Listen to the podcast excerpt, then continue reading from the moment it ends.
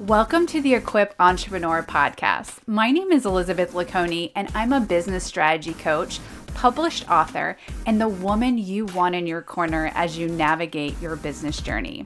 If you're in a season of pivot, shifting, or just knowing that there's more that you're called to do and seek the clarity and strategy to guide you through this season, then you're in the right place, friend.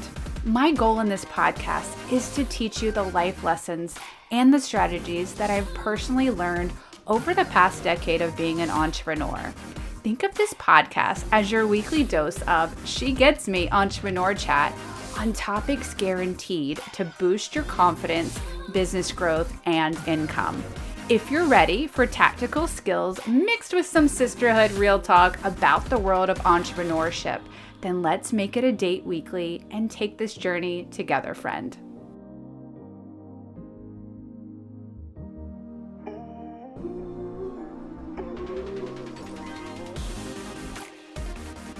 Welcome back to another episode of the Equipped Entrepreneur Podcast. I am continuing my series throughout the month of October, which is all for mental health awareness very near and dear to my heart. And today I want to specifically talk about how we grow businesses with an anxiety disorder.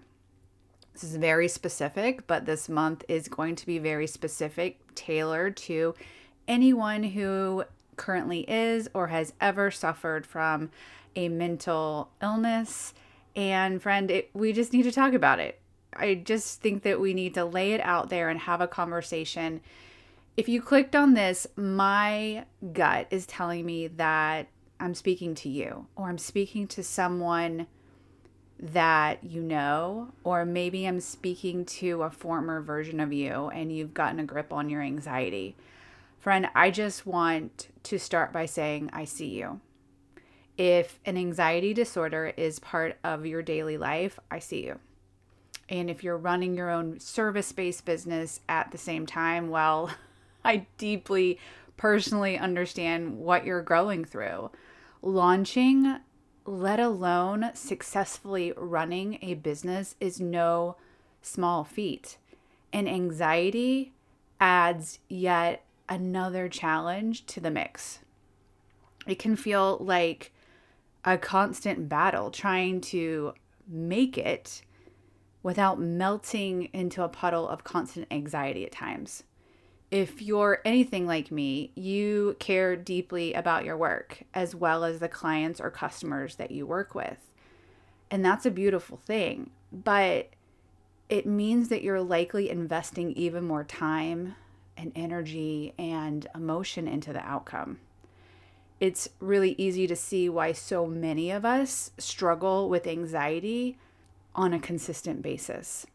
So, over the last decade, I have built different types of businesses, whether it's photography business, network marketing, a coaching business, all while managing my anxiety that has been up and down throughout the entire 10 years. And although anxiety can throw me a curveball when I least expect it. I'm grateful that I've been able to consistently achieve most of my business goals without sacrificing my mental health.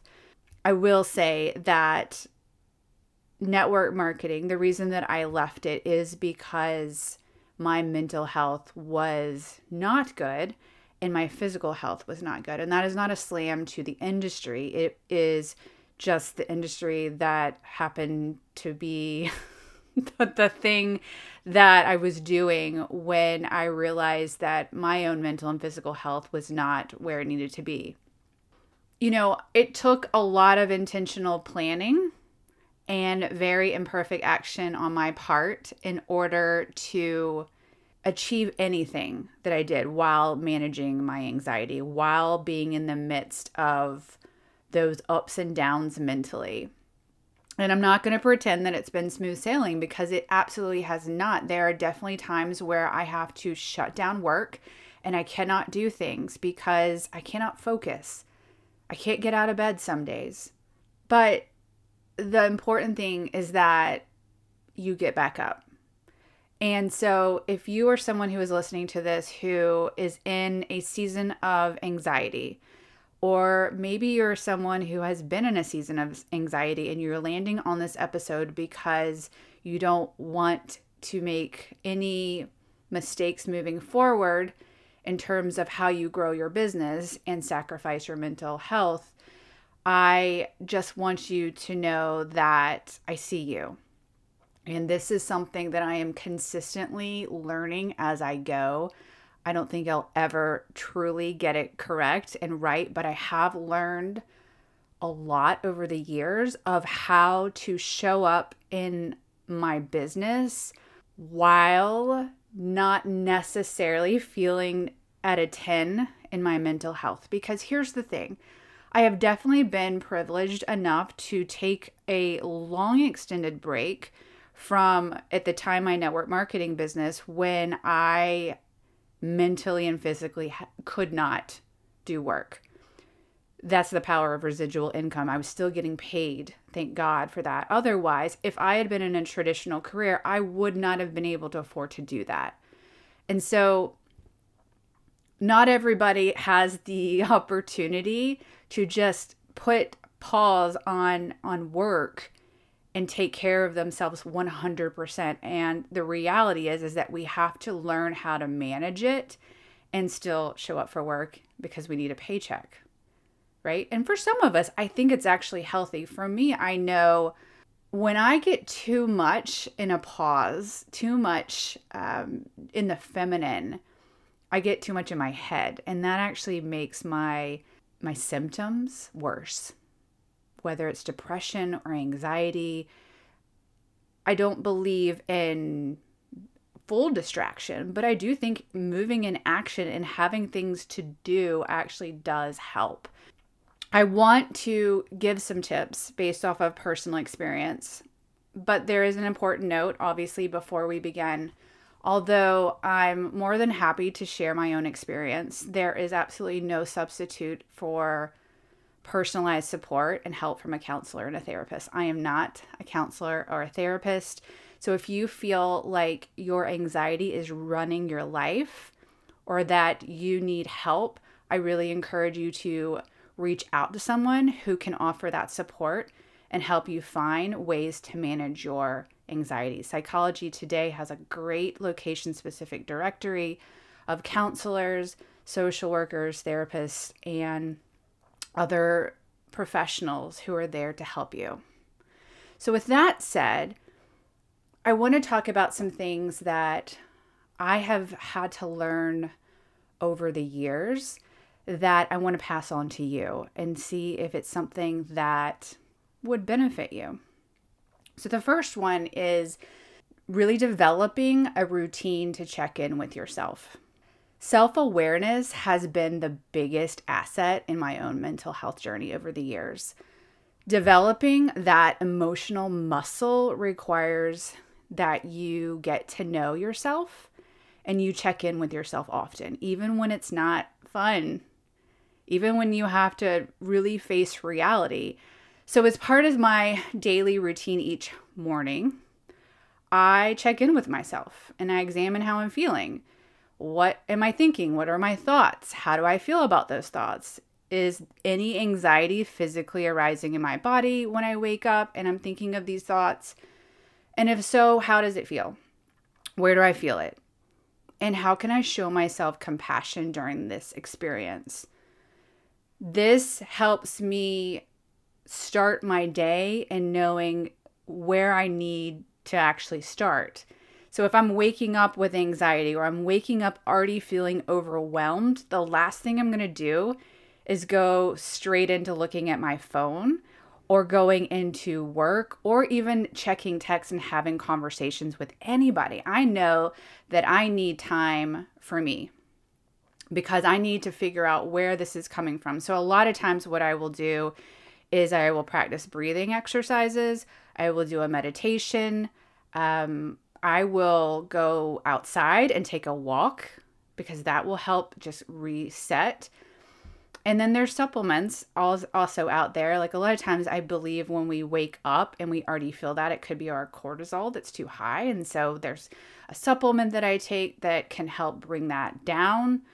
But really, I think the thing that is so important for people is that level of self awareness of like knowing how you feel and taking that split second to just check in with yourself. Like, how do I feel right now?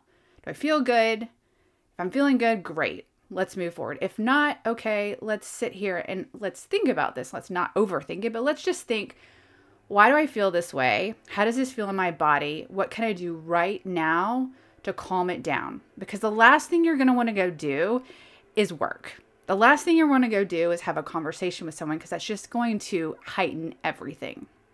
So that would be tip number one. The second thing is creating clear boundaries. Now, I know we hear that B word a lot and the reality is is that I believe that anxiety thrives in chaos. The more structure you have in your day, even if you're a type B personality, I'm type A, but even if you're type B personality, the more you can lean into that structure and know when and where you're meant to show up. You can create boundaries with your time, your relationships, your social media consumption, and other things. And a great place to begin is just to look at what actions or activities or people are currently peaking and triggering your anxiety. That can be a very telling exercise then you're going to look and see what boundaries, if any, you can implement that would lessen that anxiety or allow you to only engage with those people or situations for a limited amount of time. Social media is a great example of this. I feel like we're going to have a, a future episode that really talks more about this, but if you know that following certain people or in general like a, a just scrolling in general on Instagram triggers you and makes you feel as if you're behind or you should be doing something a different way. And it's creating this anxiety in you then you need to create a boundary around that. Whether that is hiding someone whether that is unfollowing someone whether that is putting a timer on Instagram or just taking a detox from social media. Social media is not designed to give us anxiety, but it sure as heck will do it for us. And if we're already prone to anxiety, then going to something that is really going to expedite it for the majority of people is not the right direction. And so that's just an example of of one kind of boundary. I will tell you a boundary that I created after, well, towards the very end of my network marketing journey. In network marketing, there were a lot of calls, like team calls, that either I would lead or be a part of that were like at nine o'clock at night, anywhere from eight thirty to nine o'clock at night. And it was because that was the easiest for most people to get on. And over time, I started to realize that I couldn't fall asleep. Like I was very triggered. My nervous system was just not healthy. And it was creating this anxiety every night and I was I was having insomnia. And what I had to do and it has continued now into my business is I shut off business. I shut off business and I will not, absolutely hands down, I don't care if it's a free training, do any calls in the evenings. I know that that is a personal boundary for me, not only because I value my sleep, but because I know that it revs up my nervous system. Like that's the time for me. I don't want to have a, a, a, real revved up nervous system and, and even excitement at nine o'clock at night. I want to be winding down. I want to be like getting ready for bed. And so that was a boundary that has followed me into what I'm doing now, where I will not take calls no matter what it is in the evenings. Another thing that you can do is really reshape your mindset around self worth. Anxiety will tell you all sorts of stories about yourself, about what others think of you. And it's been incredibly powerful in my own journey to reshape how I view my own self worth, especially in the entrepreneur community where we can easily tune into people's highlight reels, literally on Instagram. It can be dangerously tempting to think that what you do or how well you do it means that you're a better entrepreneur. Even phrases like charge your worth tell us that our worth is tied to what we do or what we charge. I've got a little truth bomb for you. Your worth isn't tied to anything you do, any title you hold, or anything outside of your own body. You are worthy simply because you exist. You are worthy even if you don't do another cool thing or impact another person's life for the rest of your time. You have worth coming from your pores. So the next time your anxiety tells you that you should do X, Y, and Z in order to keep up with everyone else, tell it thanks, but no thanks. If you resonate with any of this, I want you to share this with a friend, a business owner, an entrepreneur who maybe isn't clinically diagnosed with anxiety, but just struggles with the overwhelm and the stress of business and needs tips, needs some support in order to show up every day and do what they love, but also take care of them at the same time. I hope this was helpful for you. And we'll be back next week for another episode in this series of mental wellness. Hey, friend, I hope today's episode equipped you with what you need to feel inspired to take action or even change. And if so, I would be so grateful if you would leave me a review and then share this on social media with a friend or a colleague who could benefit so much of what I share, if not all of what I share, is exactly what I've walked through. So I relate to you more than you realize. And hey, if you're craving more and are ready to connect beyond this podcast, I'd love to encourage you to connect with me on Instagram. That's at Elizabeth LeConey.